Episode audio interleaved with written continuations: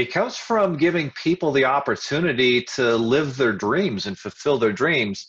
You know, if you've ever gone through an old folks home and and uh, talk to people there, the number one thing you'll hear is, and you don't want it, but you hear it is regret.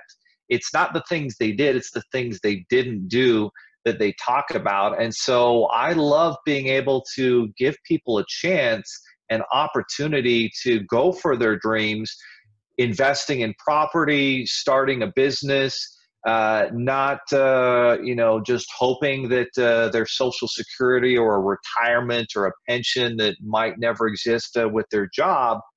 And so that's that's what's what's uh, satisfying to be able to give people that opportunity by providing them the the money that's the bridge to give them that opportunity, and then hearing from them a year or two years later I remember uh, a lady that I helped out uh, with her business. It was just her when she started it. We got her $70,000 in revolving credit.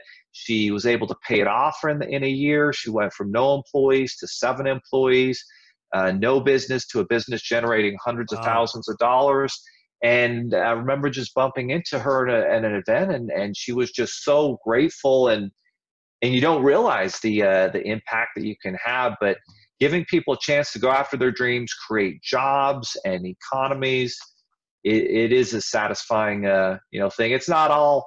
It's not always uh, perfect. There's always uh, issues that come up. There's always complications from lenders. But I really believe if you focus on the solutions throughout the process and are relentless, that you'll find those and succeed.